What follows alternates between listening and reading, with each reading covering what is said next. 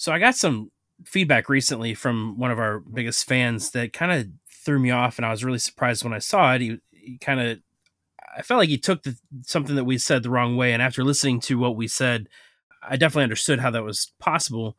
Basically, was saying that he disagreed with us calling Shinedown whiny, uh, which I, de- I believe we did in our last episode when we were referring to in our grandson episode, comparing the albums uh, side by side with attention attention and I do apologize. That's definitely not our impression that we wanted to give.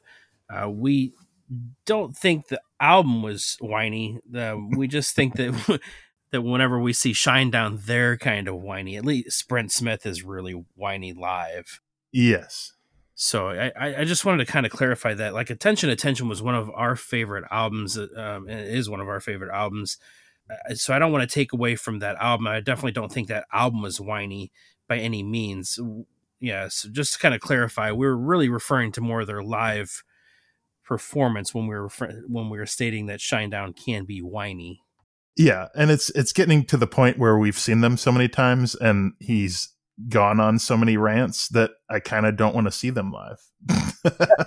yeah, I mean, because I love I love their music, and so when you go to see a band live, you know, you're wanting to see them play lots of songs, especially when they headline. You know, you're expecting to see an hour and a half, maybe two hours of music. Uh, but when you're seeing Shinedown live, you're seeing maybe an hour, hour and 15 minutes of music and about 45 minutes of talking. Yes. And I'm all for stage presence and crowd participation and reaction and whatnot, but man, he misses the mark more often than not. Yes. So yeah, so I definitely do apologize. I don't want to take anything away from Attention Attention. The album was fantastic. It is one of my favorite Shinedown albums. It's actually one of my favorite albums. We had it number two on the top 20 albums of uh, 2018. So we definitely, definitely love that album and don't want to take it away anything from it.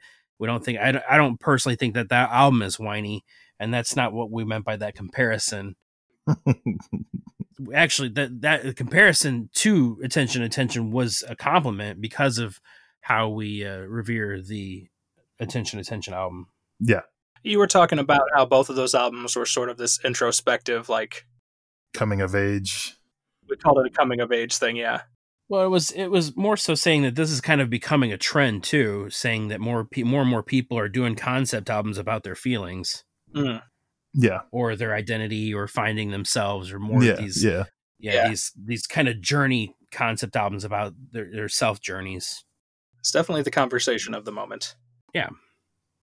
So again, I do apologize. Just wanted to clarify that, um, but we definitely appreciate the feedback and you know keep the comments coming you know we we want to learn we want to grow together we want to make something that you guys enjoy listening to and of course we know that we're going to have differentiating opinions there's no doubt about that everybody has their own opinion but we just want to make sure that you're getting the right context from the things that we're saying and that's why we wanted to just make this real sh- short clip. Yeah. Thank you very much for listening